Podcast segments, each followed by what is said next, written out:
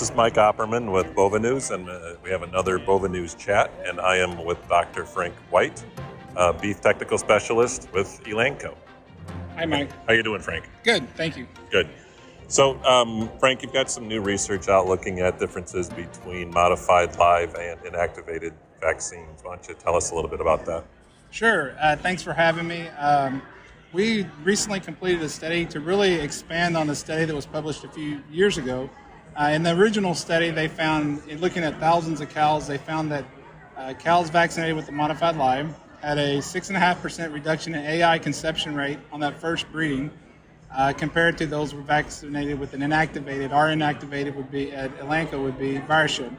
So um, if you looked at the 40, uh, 56 day breeding season, there was over a 4% decrease in conception rate uh, in those that were given a modified live compared to the inactivated ViraShield. So um, we really wanted to understand why, uh, what's going, the mechanism behind this decrease in, in production with the modified live vaccine. So we did another study.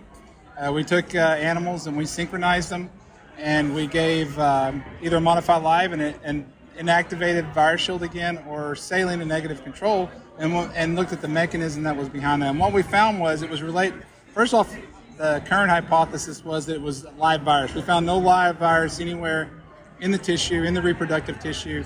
And so that, that hypothesis was gone. So then we had to go back and look for what's going on here. And we found that when you give a modified live, uh, the animal is mounting an immune response to live virus, and there's something there that decreases progesterone. And progesterone is your hormone of pregnancy. Uh, we took it a step further and we looked at the cells that make progesterone. They're called luteal cells. If you've heard of a corpus luteum, that makes progesterone. And uh, when you give a modified live virus, you decrease the number of luteal cells. They make 80% of the progesterone.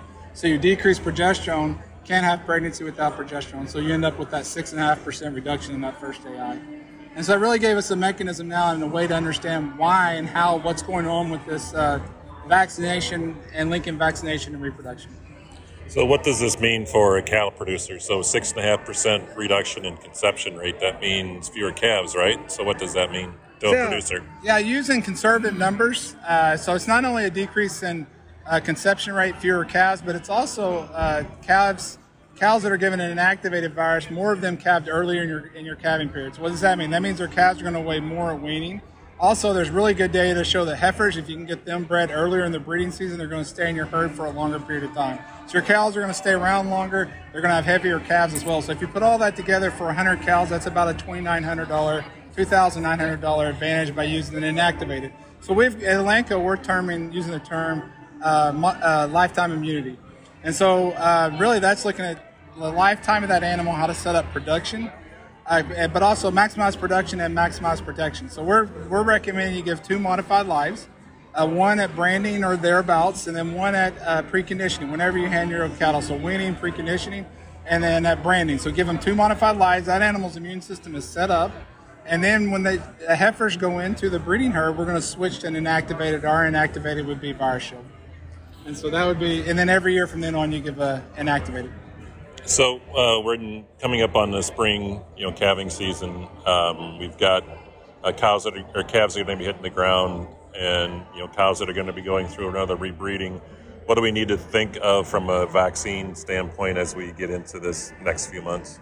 Yeah, really good question, Mike. Um, I think now's the time to, to, to, plan your vaccination protocol. So, you know, just like we talked about, we want to give a modified live. You know, we just talked about research that, uh, inactivated was superior for breeding animals, but really in all those animals, they were set up with a modified live. So your calves, steers, uh, heifers, you want to give them a modified live, and we'd recommend two modified lives. And that's time to start planning that. Now, at Elanco, our modified live is titanium, so you want a titanium at branding, preconditioning, sometime in there. The other thing to be thinking about now in the spring as well is, is foot rot, uh, as well as pink eye vaccines uh, to protect against those. Uh, and now's the time to start preparing for that as well lots to think about as uh, we get calves on the ground and getting into uh, spring and summer. Uh, yeah, absolutely. But now's like a, now's the time to plan. I think uh, it's it's always wise to have a plan and, and, and be ready to, to, to, adjust that plan by what disease pressure you see. But it, it's definitely start time to start thinking about vaccines and, and giving them that protection that they need. Yeah. Well, thanks so much, Frank, for uh, talking to us today and uh, telling us a little bit about more about vaccine options as we get into the spring. Um, this has been another Bova News Chat.